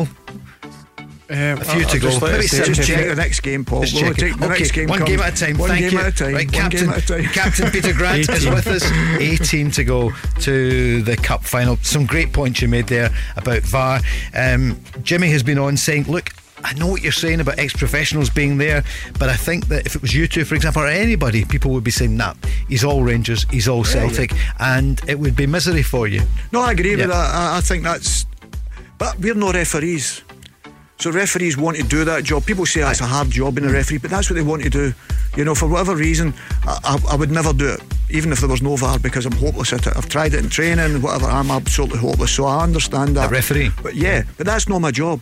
Yeah, but if sure. my job, uh, I'm getting paid to be a referee whether it's part time, full time, whatever. I know we keep going on about the full time scenario. That's fine, but the rules don't change if you're part time and full time. If you understand, what I mean, you've still got Yeah, to sure. prepare right. You've still got to make the same decisions. The same rules are still in place.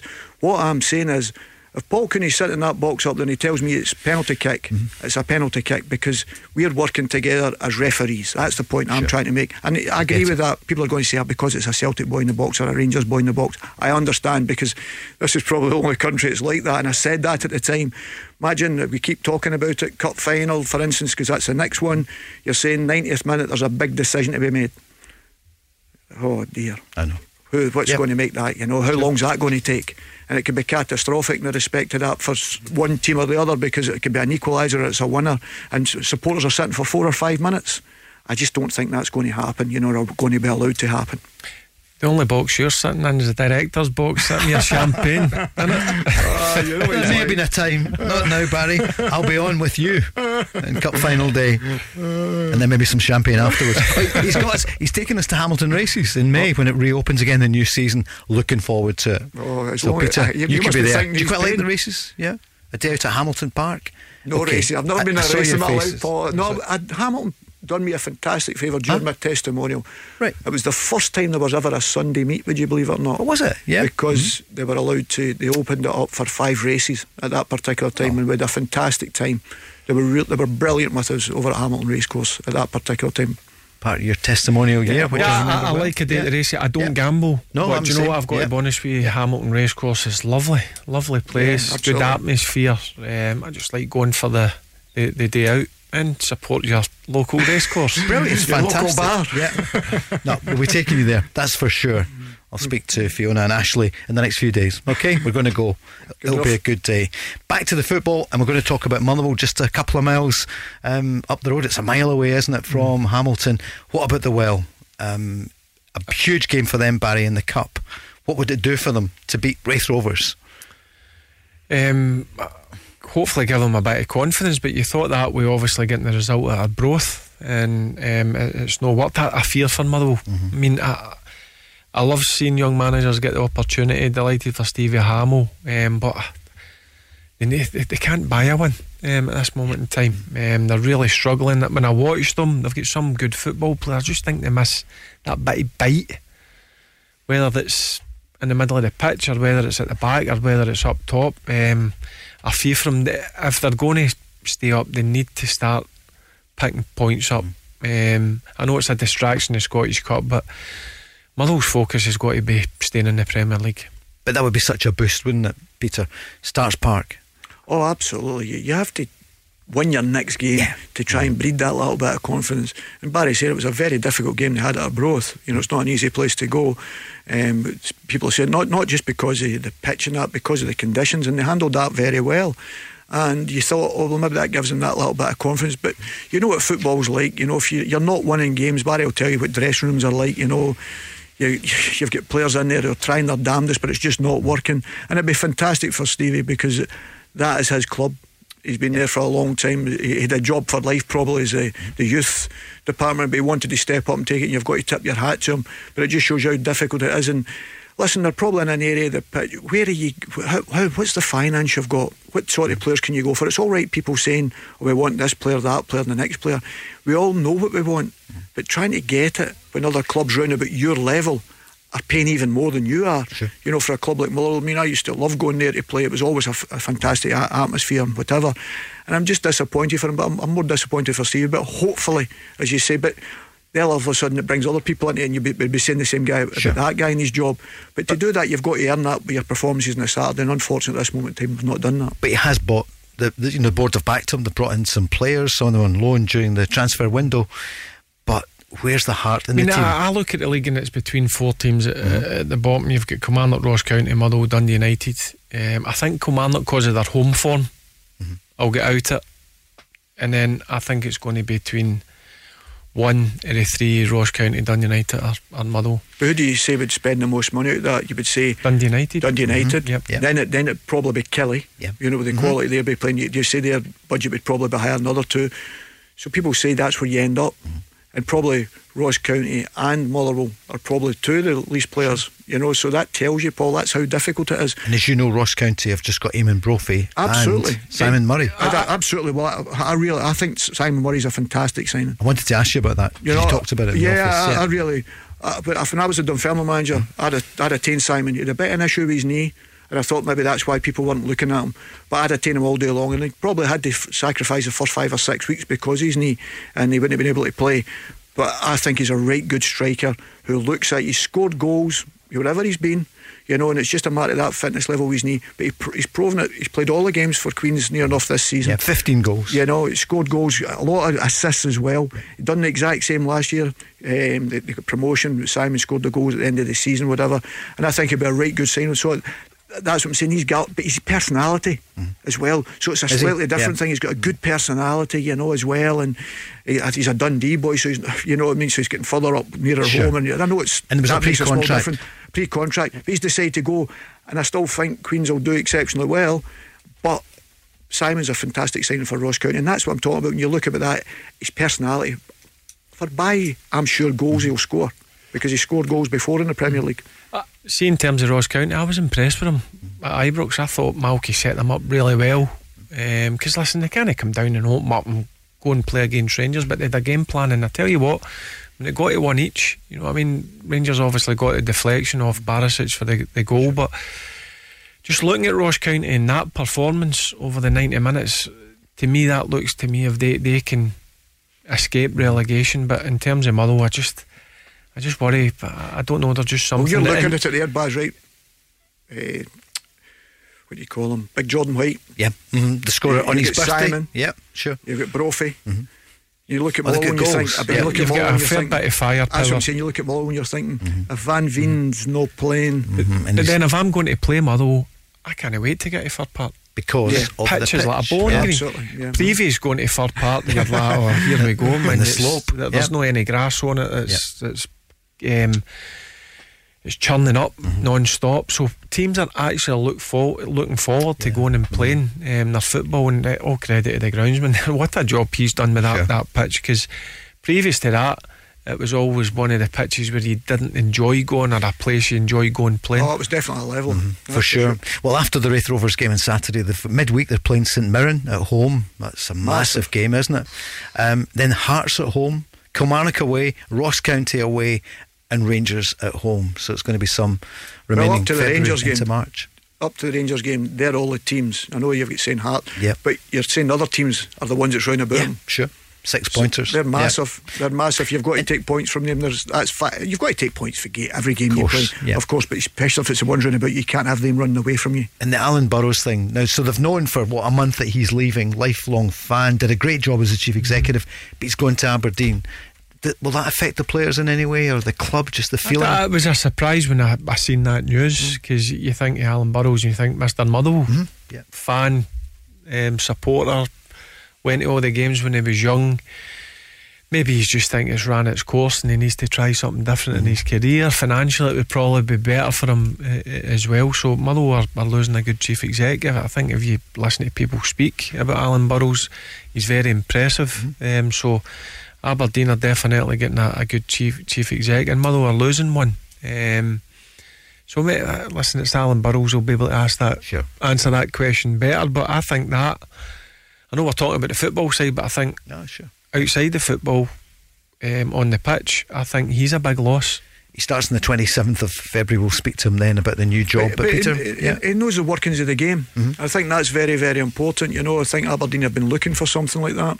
It's a blow, to, a massive blow to because you say it'd have been heartrending for him because he's a big supporter of the club and he's been very respectful anytime you've went to watch a game. He's tried to help you out, whatever you've done, you know, sort of things. And obviously, everything they've done was to try and make Motherwell better.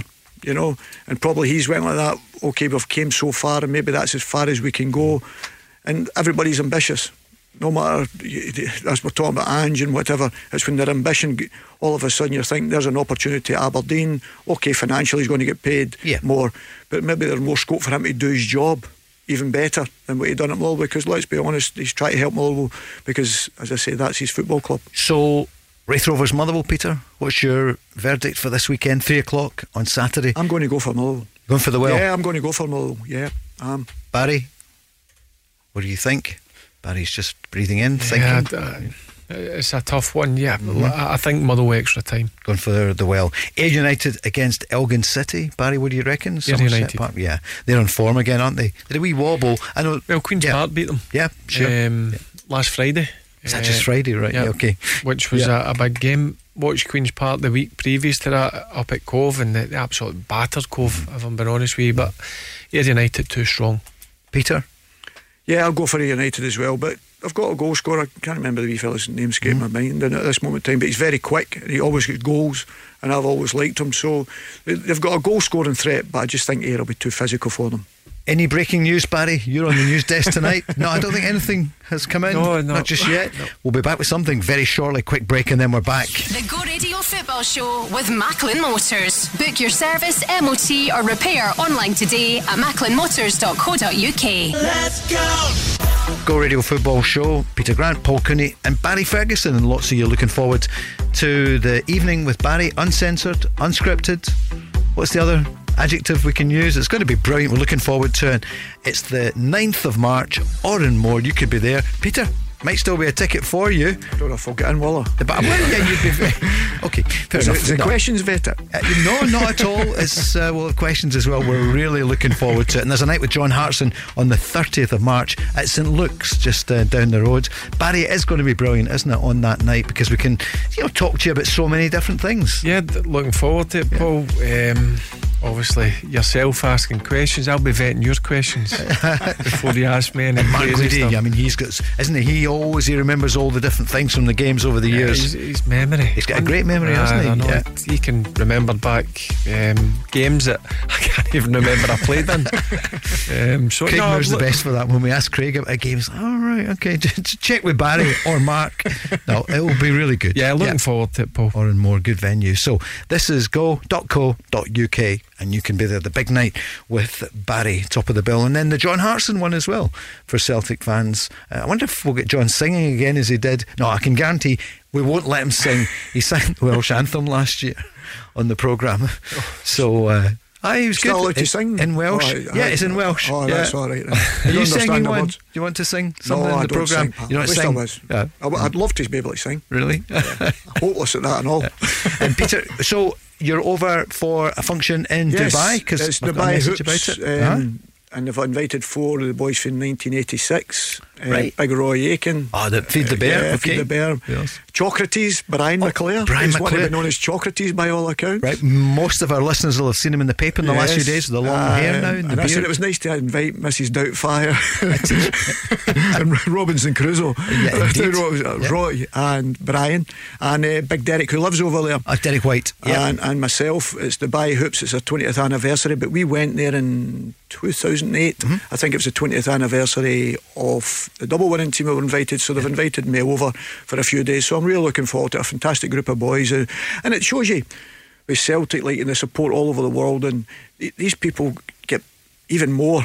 You know, involved in their club when they're away from it because they can't get there every week. I think that, as you know, they're up at all hours watching games of football, and it's fantastic to go and see them. And as being an ex-player, it's fantastic to be invited back with them. So I'm really looking forward to seeing the guys as well as the, the supporters over there. And you may well bump into Brendan Carr, who is going to be there from Glasgow. He's there, and he's just someone's just been on saying he's there, top dentist. He'll be there. So looking uh, forward to you know the drill. fix my teeth. You know the drill Oh, exactly. Very good. Yeah. You're sharp tonight. Eh? Barry is good. Oh, in- honestly, you've always he loves it.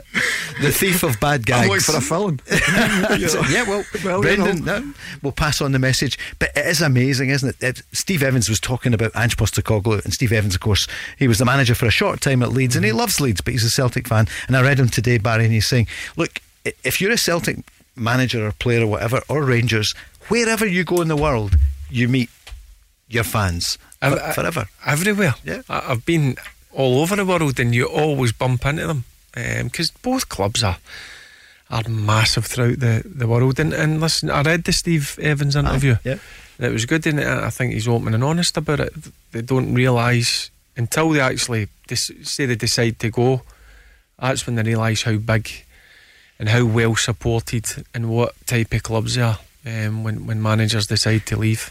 What's the furthest afield you've been and you're just trying to have a quiet drink or a whatever, and somebody goes, "Oh, you're Barry Ferguson," and then The- you're great with is people. Aus- Australia. Yeah, it's got to be Australia. Um, and deep into China uh, as well. Yeah. Yeah, when we had Chinese owners at, Birmingham. at Birmingham, we went to Hong Kong and then Was we that went- the one you said we're going to see the wall, Great Wall of China? And you said you've Yeah. seen one wall, you've seen them all. Did you say that? Were you there as well, Peter? I Because you were the there, coach. yes, I was, yeah, I was deep, there. deep into, I remember when deep into China and I remember going down um, to get fed and I, could, I, I looked and I thought, oh my God, I lived in rice, like plain boiled Ah, rice. Yeah, yeah. Just before you For- can Yeah, acclimatise. for Yeah, two or three days, and I thought to myself, I'll go and get a wee shop, get a Mars bar or something Yeah. somewhere. But No, Mars bar. Yeah. Deep fried cockroach. Peter, of course, you two worked together because Yeah. you were uh, assistant coach to. But even. China, everywhere I've been, you always bump into whether it's Celtic or Rangers. Amazing. Um, you bump in and you get a good laugh, um, good banter, and yeah, both of the clubs are just worldwide. Absolutely, it's incredible. You know what I mean? And What about you, as- Peter? as- Where abroad? You've been so many Well, let's places. just talk about Yeah. yeah. China, Russia, everywhere, but you don't know. Russia, and people yeah. are saying they're over there working. It's maybe went over there to teach or Mm-hmm. whatever English. Everywhere. I don't think there's been a place I've went that you've not been noticed. You know, and I find it surprising. You know, you look in the mirror and say, I don't look the same 30 years later or whatever, you know, sort of thing. But I think You do that's what- actually. I think Yeah. that's the, the, the thing with the Celtic or a Rangers, Yeah. you know, and that's what I'm saying. You're revered with them in the respect of they never forget what you done for them, whether you were good, bad, or indifferent. You know, as long as you gave your all for them, they always remember you. And as I say, there's not many clubs like that. And I, said eh, after all the years I'd had down in England, I think Manchester United's the only club, you know, it plays under that pressure. I keep saying that, um, and that's a fact because they don't need to go and sell it. Some they all started these Asian Cups at pre-season, that didn't they? So they could bring up the support and all that. Celtic or Rangers didn't need to do that. That's already there. I remember going to America early 80s, I mean 80, 81, under 16s to play in the Cosmos Stadium mm-hmm. and Celtic first team were there and that. Yeah, they used to go there pre-season, they played Southampton and whatever, but the support was unbelievable. You know, it was quite incredible actually. I think they went down to Philadelphia to play, I'm sure, at that particular time. But it, all the years ago, when it wasn't easy to travel as it is nowadays. So nowadays when they travel, people are travelling all over the world now, mm-hmm. you know, to get jobs and whatever. So everywhere you go, as Barry, Barry rightly says, people know who you are.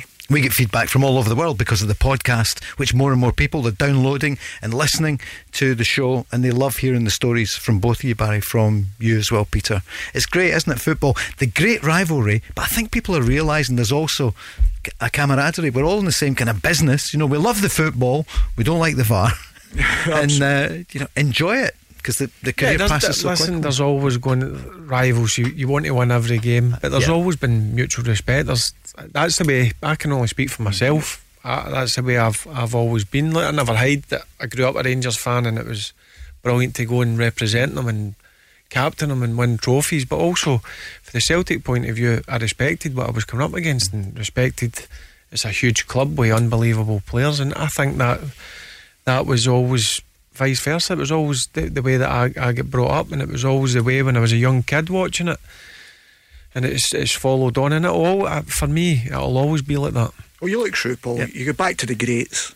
You know, the Jimmy Johnstones, the Jim Baxters, the Willie Hendersons. You know, all these guys were all friendly. Billy, God rest him, John Greig. They were all fantastic friends, and that continued right through our period. I think it's slightly different a wee bit now because of the phones and whatever. It's a, it makes it a little bit more difficult. So I understand these boys mm-hmm. probably don't mix as much as we did mix. So I understand part of that because there's always somebody out there wanting to make a story out of nothing mm-hmm. because of the cameras now. So and players coming from all over the world as well. Absolutely. Sorry. Like the Japanese Absolutely. players, for Absolutely. example, who look brilliant. I mean, they're very respectful, but you know they're not going to be out with other players. I wouldn't imagine at the moment. The language barrier. But absolutely, moment. and it was, but there was a, a spirit there. You always had. You, kicked 11 daylights at each other on the football pitch. As soon as the final whistle went, you'd maybe fighting in the dressing room or whatever, going round the, or in the tunnel. But then as soon as you went out on the bus and away, you'd meet them 10 minutes later. And That's it. That was it. For, it wasn't even talked about, you know, just laughing and whatever. You had a pint of beer with each other and that was it, got on with it. And that was always the respect that was playing. And that's what I'm saying. We never ever celebrated if we won against Rangers and the respect on the pitch to them or the supporters, you know, because we knew there was another one round the corner five minutes later, and it was a possibility we'd maybe end up losing that. And you always had that respect for the players anyway. So we loved our victories, of course, you know, and the disappointments were soul destroying, but the respect for each other was always there. There'll be more of that the night with Barry, the 9th of March. This is go.co.uk. And with John Hartson on the 30th. Back to the games uh, this weekend. We're going through the cup games. Dundee United against Kilmarnock, Barry. All Premiership. No VAR, of course, because it costs money to operate it, so it's not been ah, used. What do you I've think? got to go with Dundee United because Kilmarnock's away form. Aye. I mean, I, I know that's in the league, but yeah, I, I think that'll be a tight one. But I think Dundee United will sneak that. Going to be United. Peter, what do you reckon? I'm going to go for Kilmarnock because Why? I think losing Edwards mm-hmm. is a big blow to them. And Kilmarnock had set plays, physical, strong, you know, a bit of height, power. And I think when Edwards is not playing, they- they'll lose a big part of that. What about Livingston against Queen's Park? No, it's Inverness Caley Thistle, of course, because Queen's Park um, lost. I thought it was maybe a bit harsh, but they shouldn't have played the player. It was a mistake, Ewan Henderson. Did so you, did you yeah. read Willie Haughey's? Uh, he was on last night. He, he came Oh, on the that programme. it That's was? where it came from. Yeah. Sorry, I was busy Aye, yesterday and I never listened sure. So what he said was he wasn't criticised. He just said, but people won't realise that the Celtic. I know, Hearts, was interesting yeah, the cup final. Yep. Just, you know, in COVID in December, the, just before Christmas, 2020, Celtic had what two players that had signed after the original date of the cup final, and Hearts Six. had six. So, but so it was a good example that he gave. I think what they- they- they're trying to make the claim up if the game's been played, uh, you know, it's actually been played, and they've not been involved in the first game because it was a replay, isn't it? It was a re. It was a replay, was it not? no. Was it not a replay? No, the game, no, game was was the cancelled. game was cancelled. Cancelled, yeah. Because of the original date, Paul. Yeah, I think sure. that's the point they were making, saying that was the original date. If you're not signed for that particular date, But that was Willie's point because Yes. the original date of the cup final would have been Okay. February Yes, 2020. yes, yes. Because of COVID at Hamley. Anyway, Absolutely. moot point. it, it was a good point though. Um, who's going to win, Livy or Inverness? What do you think? I'll go for Livy. Livy, I, I- yeah. I think I, I watched Davies' teams, and you know they don't surprise you. Livingston Barry, for me. Livy 2. Raith Rovers Motherwell, we mentioned. We've done that already. And then on Saturday at 5.30, Celtic St Mirren. Celtic. Celtic. Yeah, Barry, Celtic for me. Yep. And then Sunday, 4 o'clock, the other Glasgow derby, Rangers against Partick Thistle. Uh, Rangers for me. Rangers for me. I know they look at me because I put my hand up at times. There's only a couple of minutes to go, but you don't need to be that short. but that, Oh, I I know. when No, you normally I do know, that, I that know, says hurry up exactly. and give me an answer and don't speak It's like for the races. longer than five seconds. It's like those guys at the races, the bookies, they give you the two to one. Um, Peter, what do That's you all. reckon? no, Rangers. Yeah, it's uh, Rangers. And then Monday night, Darvel Falkirk. I've got a question. Who goes in as favourites? I'm not asking you yet who's going to win. Who's going to go as going in as favourites? E- Even Yeah. Darvel, Okay. brilliant result. I, I do still think Falkirk will go in for, as favourites Mm-hmm. because of the league side. They're chasing Dunfermline down to get into the championship. Um, and I think that will suit Darvel. Darvel will be happy with that, but that that's a, it's a tough one. Peter, who's the favourite for you?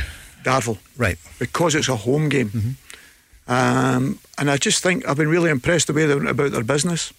I think Falkirk have got good players, you know, and it'll suit them because the way John's teams like to play, and obviously the pitch. But we've seen Aberdeen getting caught out with that as well. Um, and maybe the surprise element's not there for the players of Falkirk as it was maybe for Aberdeen, even though it was a different type of pressure. But I, I think Darvel going as slight favourites, not with the bookies. In my eyes, I just think with the game. But I think it, it'll be a close game. I think that could.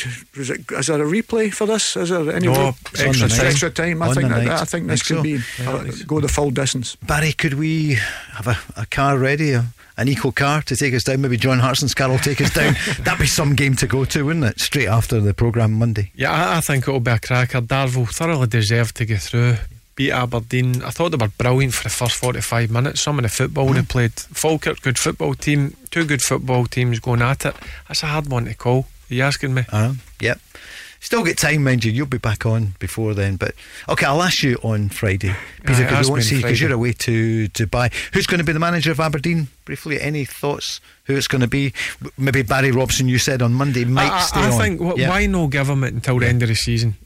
They, I don't think they'll finish in third place. But out both the, the League Cup and the Scottish Cup. Take their time because this is a massive appointment for them. I think the fact that Steve Agnew's come in with them You know, maybe buys a little bit of time. They're going to make sure they do things right. Maybe Alan Burrows going in as well gives them another thing. And does Alan Burrows go in? Does that set up the Stevie Robinson thing, who's been mentioned before for Aberdeen? Ah, of course, because they were so successful together. Done very well. Went to cup finals. Yeah, so does that set that one up as well? You know, the possibility of that. Who's going to win tonight? Sorry, Man United or Leeds? Manchester United. It's United for you. Well, Man United. Man U. Barry, Man U. And Alloa drew with Falkirk last night, and it's the the Challenge Cup, the other semi final tonight as well. So Dundee in action. We'll find out who's going to go through. They playing Raith? Yes. Um, I'll go for Dundee in that one. Accies will win it. The cup. The cup. And the final. That's it.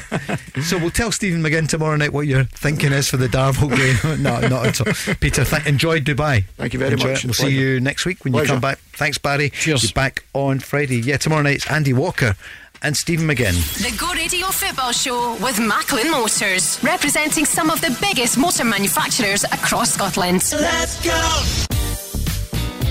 There's a new name for Toyota in Lanarkshire. From one of the UK's biggest names in motor retail. Macklin Motors Toyota is now open in Hamilton. We're bringing you everything Toyota backed by first class service, So come and view the stunning new Toyota range, all with up to 10 years warranty. including the Aygo Cross and the new Yaris Cross compact SUV. See our great choice of approved used Toyotas. Our formidable range of commercial vehicles, including the Hilux. Get expert servicing from our manufacturer trained technicians. And specialist advice from our Motability team Macklin Motors Toyota is open now. at Whistleberry Road, Hamilton.